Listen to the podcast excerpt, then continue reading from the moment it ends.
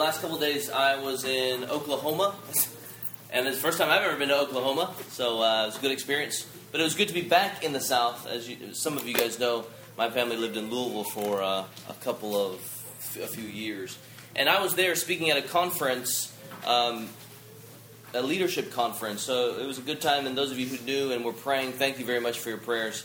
And as I was driving here, I was thinking about how much I love having the opportunity to fellowship with you all and to just live out the Christian life with you all. I mean, we may be small, relatively small, uh, but I truly am grateful and I genuinely look forward to the times when we get to gather together. Let me begin the sermon by asking you a question What do you want out of life?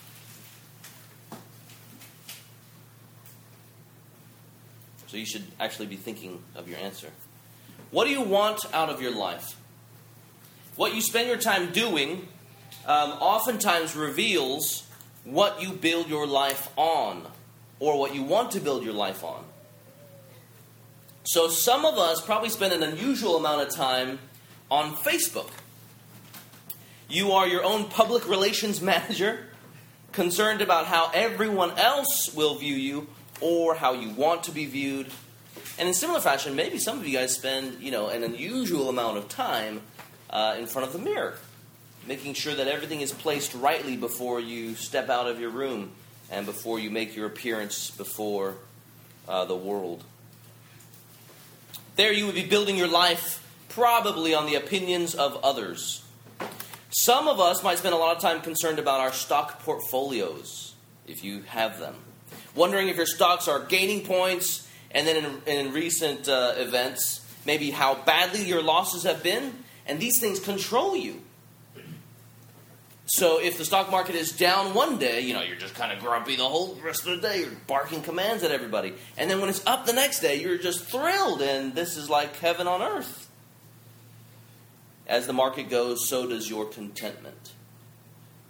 Some of us spend time concerned and even consumed with family issues. Maybe your disappointments with your family. Maybe their successes. Or maybe your own failures or your own successes. And oftentimes those things too are really tied together. Our failures or our successes may even determine the failures and successes of others because they're really relying on us. Or we, in fact, are relying on them. That would be building our life on the family you wished you always had. You're building your life on the person you wished you always could have been. And whether you are 18 years old or 32 or 62, you know, we all build our lives on something. It's not like this issue never goes away. Maybe it's uh, the security in friends, family, finances, your powers of physical ability, your, your mental faculties, or maybe just your appearance. So whether you're 25 or or on, you know, you're still going to look in the mirror and wonder, what is everyone else going to think about me? When you're 30 years old working in a company, you may be tempted to lie and gossip about your coworkers in order to get ahead and get the better job. And when you're 50, you still might want to fit in with others, or 70, because maybe everyone else is talking about their good grandkids, their good grandkids, and you maybe not so much. These are all the things that people build their lives around and you probably can identify something of that there. These are the things that are important to us, right? What is worth living for, and what is worth dying for to you? What ought we to build our lives upon? From this morning's passage, we get Jesus' answer. Okay, we get the divine, his answer. And he says that it is him alone. It is Jesus alone that is worth living and dying for. Turn your Bibles to Matthew chapter 7. This is the gospel written by Matthew. He was a disciple of Christ. And Matthew was written probably around 50s, 60s AD. So it's a very old book. And the other gospels were written generally around the same time, too. So Matthew, Mark, Luke, and then John. This is Matthew 7. And here we're at the end of something that's called the Sermon on the Mount, where Jesus and his disciples and a larger crowd, they go up onto a mountain, similar to Moses going up onto the mountain, and God, Jesus himself, gives his people his word. Verse 24. Everyone then who hears these words of mine and does them will be like a wise man who built his house on the rock. And the rain fell, and the floods came, and the winds blew and beat on that house. But it did not fall, because it had been founded on the rock. And everyone who hears these words of mine and does not do them will be like a foolish man who built his house on the sand.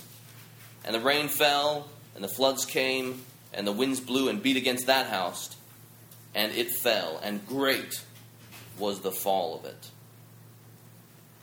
So you can imagine the scene. Imagine we are all part of Jesus' disciples. We go up with him onto the mountain to receive his divine word. And he ends with this story of these two men. So the main point there, he's trying to get people to understand look, you cannot just simply hear my words. You need to hear them and do them in a way that shows that you honor, love, and respect the speaker, that is, himself.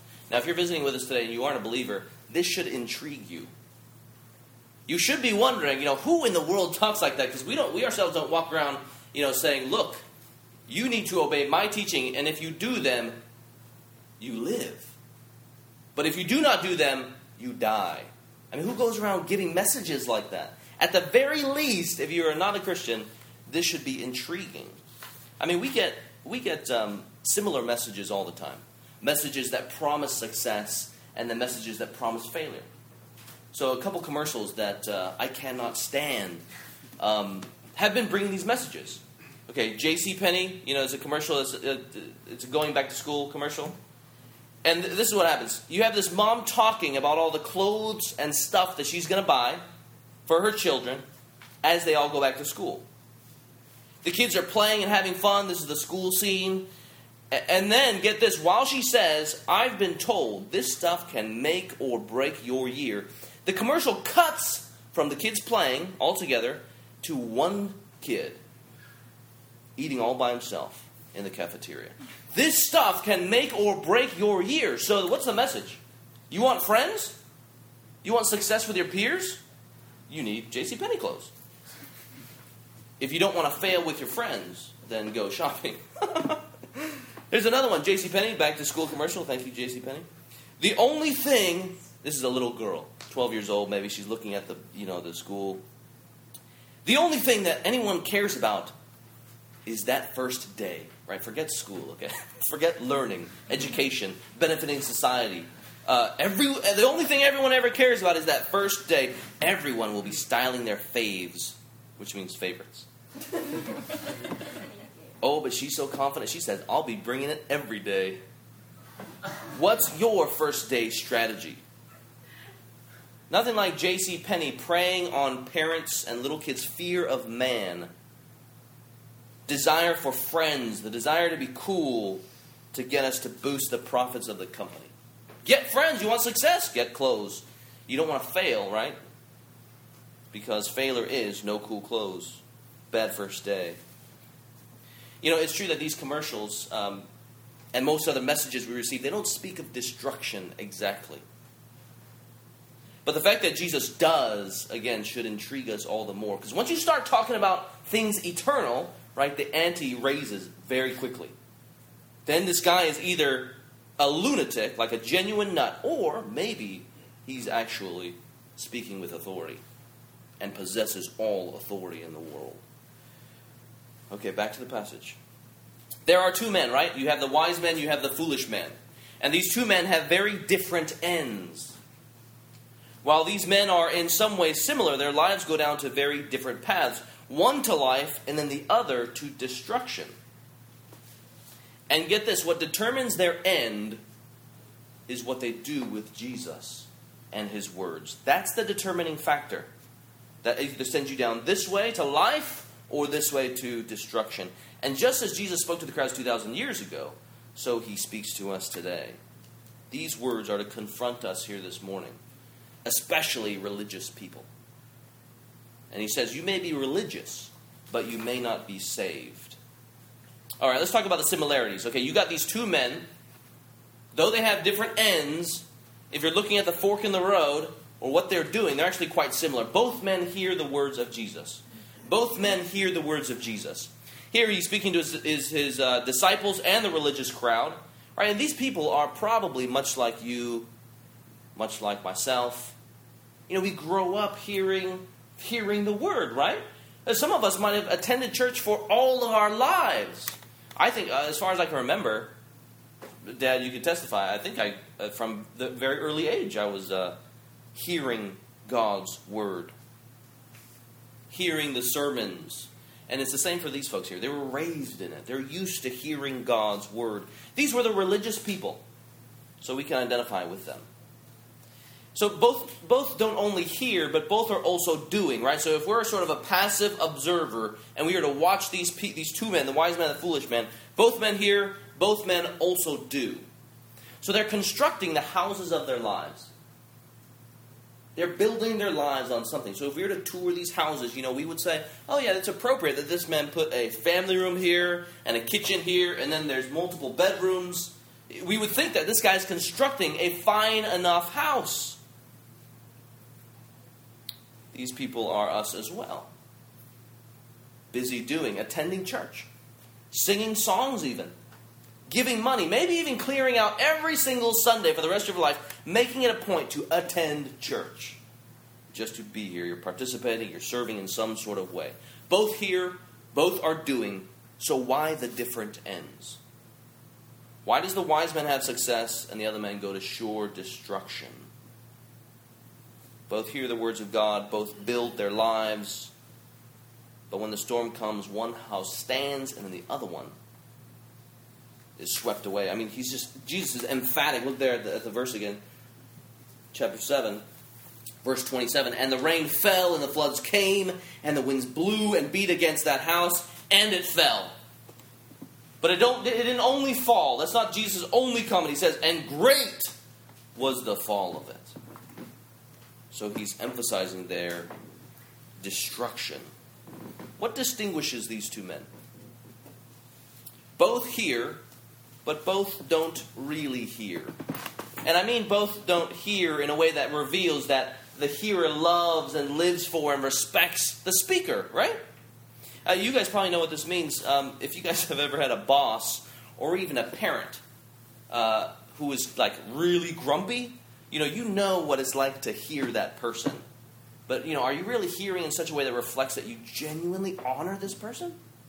That you love this person? I mean, some, some employers, some parents even, and I'm guilty of this sometimes, um, you know, it's like you live with a canine. And, and, then, and then this parent or this boss is constantly like growling and showing your canines and saying, you know, you, you ought to do this and you ought to do this. And even when you do something good, you know, let's say you bring the, you, you, you put together some sort of spreadsheet and you're doing well. It's like, oh, you did a good job. Next time, make sure the boundaries are better and your formatting is better. You know, it's like every time you talk to this person, they're snarling and you know they're showing their incisors and really you're kind of scared or ticked off.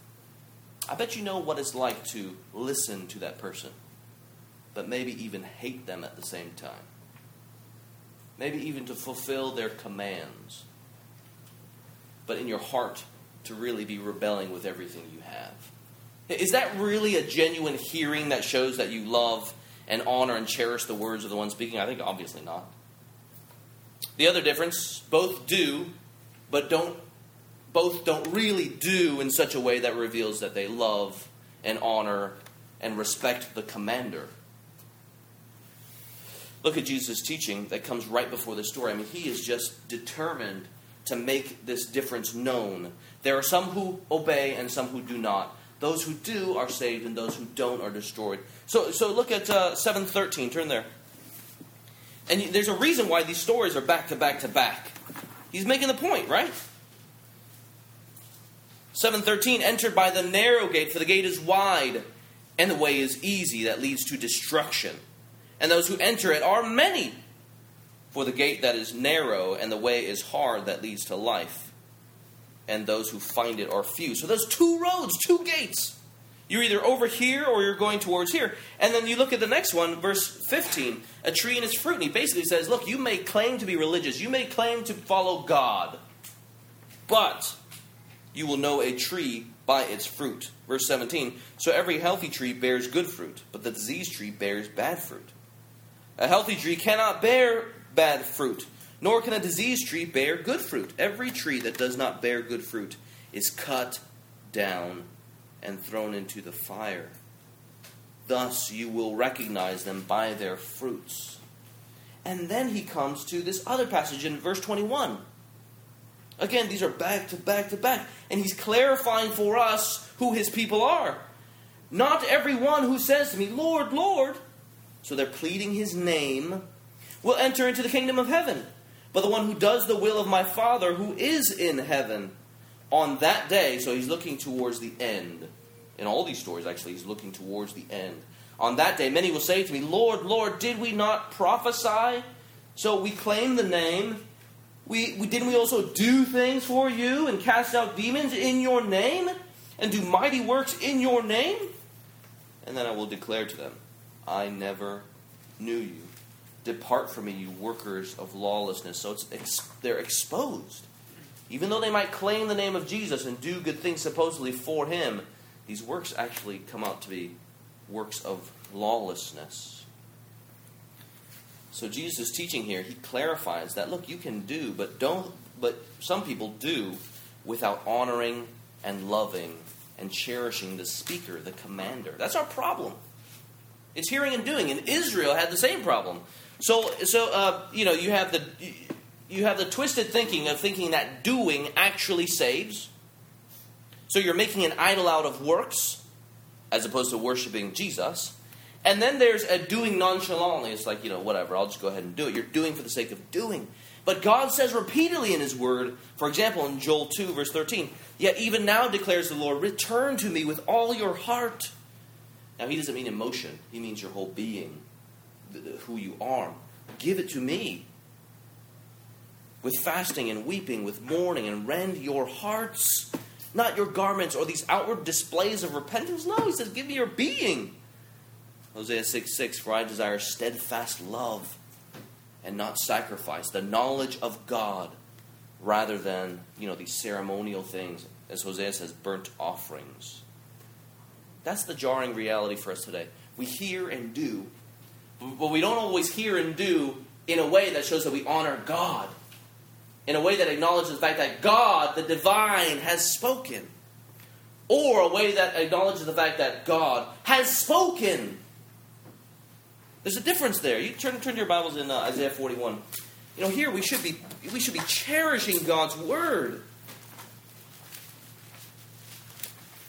Cherishing it in a way that reveals that we love him and that we cling to him and in a way that shows that we revere his authority, that we recognize that God has spoken.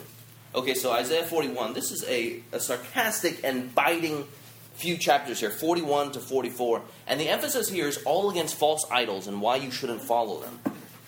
And here he just he just lays out the futility of following idols, worshiping things other than God. And in verse 7, you know, you have this picture. Imagine if me and Rick were, were building our idol. Okay, right there you see the irony and the satire. Uh, who, who builds a God? What kind of God needs us to be built? Uh, and then not only that, but, but it's like I, I need to encourage him, you know, good job building your idol. So look there, the craftsman strengthens the goldsmith. So I'm the craftsman, Rick is the goldsmith. And he who smooths with the hammer, him who strikes with the anvil. So I'm encouraging, saying of the soldering, it is good. You're good job. You're making your God. That's excellent. And then it's so sarcastic that he's, you know, he makes fun.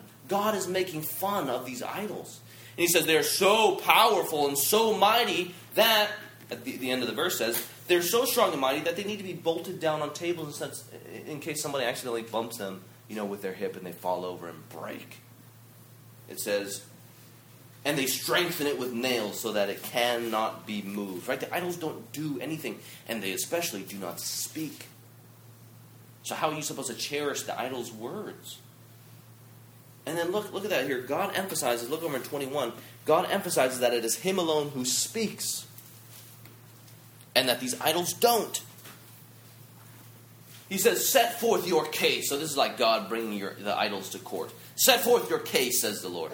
Bring your proofs, says the King of Jacob. Let them bring them and tell us what is to happen. Tell us the former things, what they are, that we may consider them. That we may know their outcome, or declare to us the things to come. So tell us what was from before, and tell us what is to come. Let's see your power. Show us your proofs.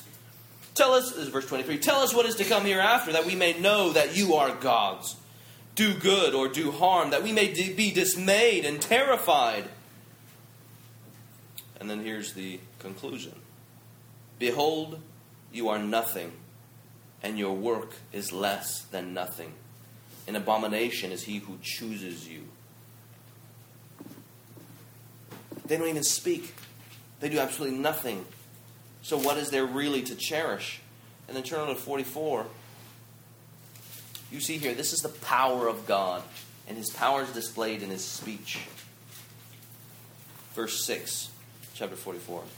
Thus says the Lord, the King of Israel, and his Redeemer, the Lord of hosts. Right? This is speaking. I am the first, and I am the last. Besides me, there is no God. Who is like me?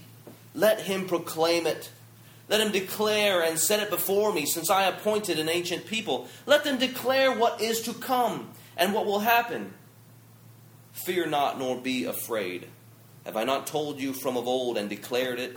You are my witnesses. Is there a God besides me? There is no rock. I know not any.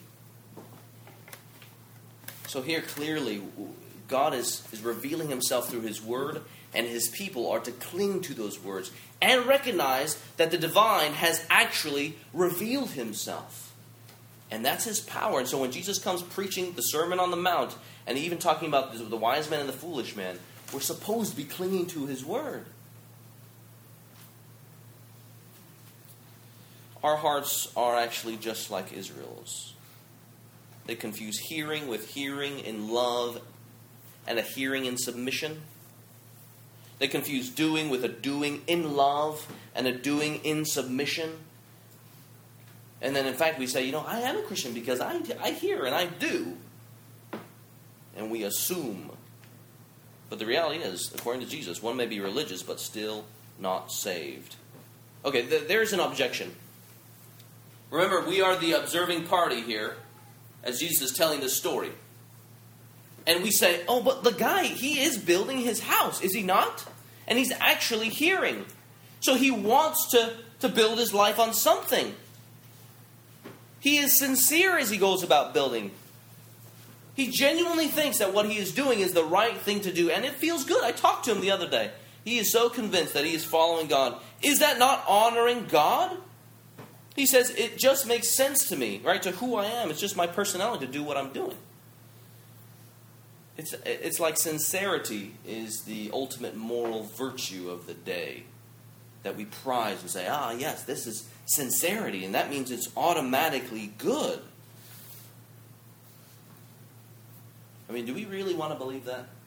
Genuinely. Do we really want to believe that? And say that sincerity is the, the ultimate moral virtue? You guys, you guys read the news and read about that uh, baseball player, Chris Lane from Australia, who was studying here in America, somewhere in the South. I was talking with Pastor Rick about it the other day, and some boys just decided to shoot him in the back. In the back. Apparently, to it was a gang initiation and I think two out of the three of them, or something like that, they, they show no remorse over what they did. Do you think that they sincerely wanted to do that, no matter what their, their motives were? I think they, I think they did. Here's another one. I think this took place in the northwest. Uh, this World War II veteran who was shot in Okinawa and survived. Two young teenagers beat him to death with flashlights. Do you think they sincerely wanted to beat him to death with flashlights? Or at least to beat him? I think they did. They were sincere in their actions. Okay, and you guys might say, oh, that's murder. But haven't you guys ever stolen something? Or lied to someone? Or exaggerated the truth? Or even wanted to pursue sexual pleasure outside of marriage sincerely? I think we would say yes, right? So the, sincerity cannot be considered the great moral virtue. So in reality, if you can say, yes, I have done that, uh, the processes that we use to choose which path to go on, so the morality of our lives, we are actually just like those boys who beat Shorty Belton to death because we determine for ourselves what is good and what is right based on our own sincerity. History has shown that we do this, we end up in no better situation than Adam and Eve, right? This was Adam and Eve's problem. Insincerity, they redrew God's boundaries and rebelled against God. But in reality, God has the authority alone to determine what is right and wrong. And we, His creation, ought to find Him and His will in His Word. This is why it doesn't work to, to, to, say that this man who built his house on the sand, you know, he ought to be saved. Because he isn't, at the end of the day, loving, honoring, and cherishing, respecting Jesus Christ, who is God. At the end of the day, he builds his life on the sand, meaning he doesn't build his life on the rock. And basically, one is choosing one thing over Jesus Christ. And he's not hearing or doing in a way that shows that he ultimately submits to Jesus Christ. The, the authority ought to come through here. Look at uh, chapter 7. Go back to Matthew chapter 7.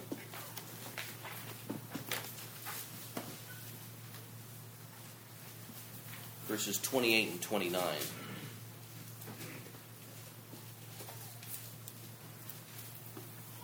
one would figure that we would obey and really listen to and cherish the one who has ultimate authority. And that's the point, even in 28 and 29. And when Jesus finished these sayings, the crowds were astonished. Right? They weren't ticked off. They weren't, they weren't skeptical. They were astonished at his teaching, for he was teaching them as one who had authority one who possessed authority because, in fact, he was God come in the flesh, not as their scribes who taught from the word and even distorted the word, but this is the word. And when he speaks, that ought to be considered as God's very words. Why would you choose to not build your life on the rock today? Why would you choose not to do that? Well, simply it's because of sin. We've come from Adam and Eve, and like father, like son, so we bear some of the, the issues with our forebears. And the punishment for this sin, God says, is hell, an eternal hell. So remember, Christ raises the ante as he speaks about eternal destruction.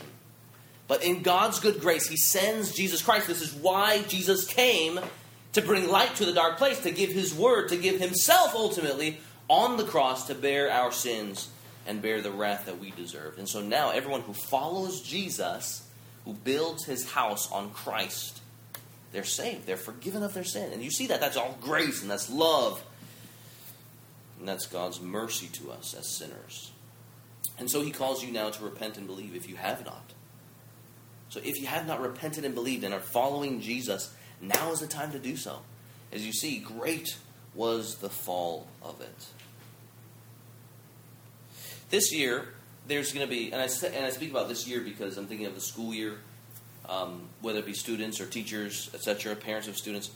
This year, so many things are going to compete for your attention.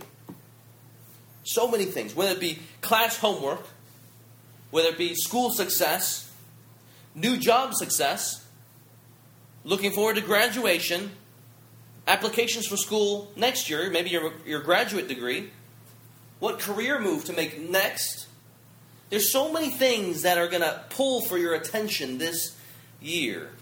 And pray, I pray that we all would pray for one another that God, by His grace, would help us fix our eyes on God and His Word, Christ and His Word. When I think of um, hearing Christ's Word and clinging to God's Word, I think of uh, Jonathan Edwards. 18th century theologian from America. This is what he wrote. Pay attention to what he wrote. And he, he, he would uh, have these devotions by riding off into the uh, forest on horseback. You know, he's experiencing God's creation, but ultimately he experiences God through his word. He says, I have sometimes had an affecting sense of the excellency of the word of God as the word of life, as the light of life, a sweet, excellent, life giving word, accompanied with a thirsting after that word that it might dwell richly in my heart. And this he, goes on to say, every word seemed to touch my heart. I felt a, a harmony between something in my heart and those sweet and powerful words. I seemed often to see so much light exhibited by every sentence, and such a refreshing, ravishing food communicated that I could not get along in reading, meaning that he couldn't go on. He was just so powerful. And, and sometimes he would be overwhelmed to tears, even for hours, as he, in his own words, would be swallowed up in Christ through his word. He goes on to say, I used oftentimes to dwell long on one sentence, to see the wonders contained in it, and yet almost every sentence seemed to be full of wonders. Now, some of us might think, oh, okay, that's just Jonathan Edwards. You know, we don't live in that day. But actually, this is just a reflection of the psalmist, for example. So turn your Bibles to Psalm 19.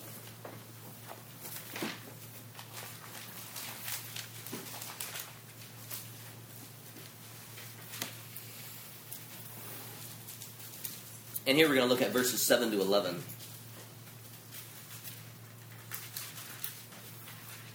So Edwards is just a reflection of the psalmist. The law of the Lord is perfect, reviving the soul. Okay, so when you feel bad, depressed, sad, overwhelmed, where do you go to? He goes on, the testimony of the Lord is sure, making, making wise the simple. The precepts of the Lord are right, rejoicing the heart. The commandment of the Lord is pure, enlightening the eyes. The fear of the Lord is clean, enduring forever. The rules of the Lord are true and righteous altogether. More to be desired are they than gold, even much fine gold, sweeter also than honey and drippings of the honeycomb. Was that the word to you this morning? When you woke up this morning, was that the word of God to you this morning? Sweeter than a honeycomb? More are they to be desired than gold, even much fine gold. I gotta admit that when I wake up in the morning, I think about my frosted mini wheats more than the Word of God. And sometimes I'm even more determined to eat my breakfast before I go to the Word of God. Sometimes I'm even determined to roll over and check all the news reports. You know, what's going on in Syria? What's, what's Obama's decision in relation to the chemical weapons? How is he going to respond? What's Russia saying? Uh, you know, I get really excited about sometimes following up all these things when here, when I am downtrodden, I, go, I should go to the law of the Lord. When I don't know what to do, the testimony of the Lord is sure. When I need rejoicing and uplifting, the precepts of the Lord are right. They're more to be desired than gold, much fine gold. So I pray that the, that the Word of God would be that to us, you know, from here on out, even though we may struggle with that. All right, here are some basic tips for communing with God, and we're going to finish off um, with these. Basic tips for communing with God through the Word. Number one, read the Bible. Number one, read the Bible. Um, sometimes uh, you would have, uh, you know, the bread of life, little devotional things. Now, those things can be useful. But why go to another man's description about God or his devotional about God when you can have your own devotional in God's Word? Right? You could go to 200 words written here, or you can go to the Word of God that actually brings life. Now, those things I know that they can be helpful. But why not go to the Word of God itself?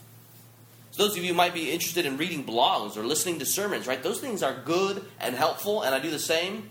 But you don't want to build your, you, you don't want to get your regular spiritual diet and your sustenance from the fumes of other people. Read the Word. Second, aim for consistency. Aim for consistency. And here I'm thinking of consistency over, you know, okay, the Bible is 66 books. I'm going to read through the Bible, and that means I'm going to read through the Bible in uh, you know, half a year and I'm going to read eight chapters a day. That probably, that might be helpful for some. That probably is not going to be helpful for you if you're not used to reading the Bible.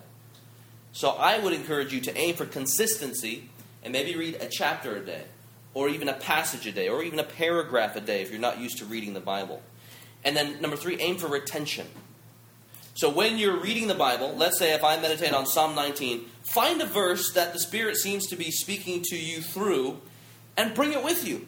The law of the Lord is perfect, reviving the soul. Okay, you know, sometimes I don't believe that, but man, I can pray that, that, that God would help me believe that. Write it on a note card and stick it in your pocket.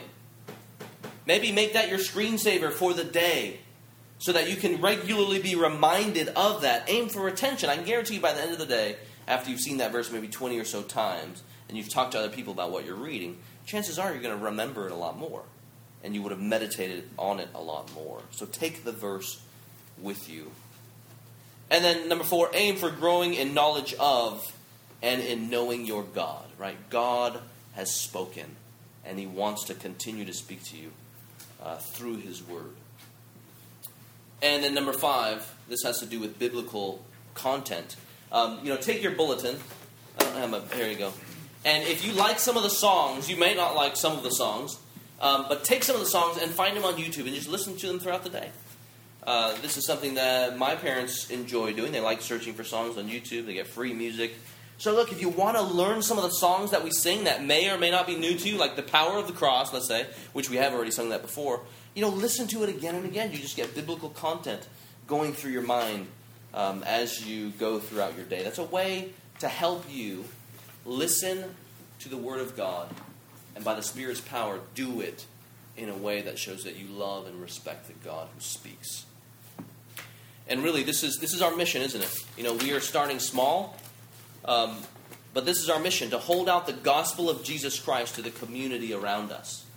And we want to hold out this gospel of Jesus Christ to those around us who believe that salvation is by faith and works. We say, no, look at the grace of God. God has worked the ultimate work possible. He crucified his own son, and Jesus went to the cross out of the jo- for the joy set before it. And God raised him from the dead. That's the mightiest work that anyone can ever boast in. And so we want to say, look at this work, boast in that work, believe in that work.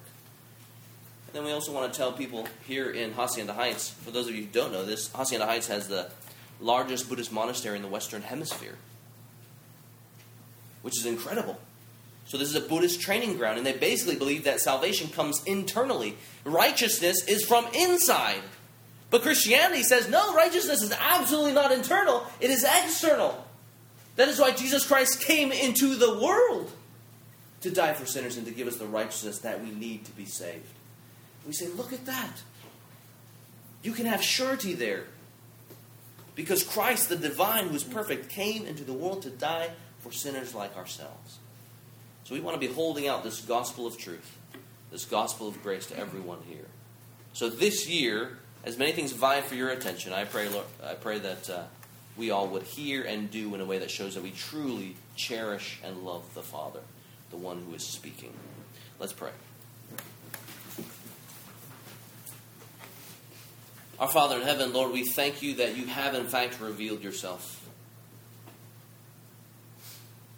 And Lord, just as we sung, so we praise you, Lord Jesus, for dying on the cross, as we say that it is your blood that accomplishes everything we need to be in a right relationship with you, to be counted righteous before you. And so we say, just as we sung, here we are to worship. And those days when we are tempted not to worship, we pray, Lord, that you would convict us by the Spirit and give us forgiveness, just as you promised you would. Lord, we recognize that you have spoken in the Ten Commandments, especially as you give your law. But Lord, we know even so much more that those words, behind those words and behind your whole law, is, is that we are to love you love Jesus Christ, and we are to love those around us, especially by holding out the gospel of truth before them. Father, in so many things, there are so many things that will vie for our attention this year, but Lord, we pray that by your Spirit's power we would build our house on the rock that is Christ. Lord, we boast in Jesus Christ, and we pray, Lord, that you would help us do these things. In your name we pray. Amen.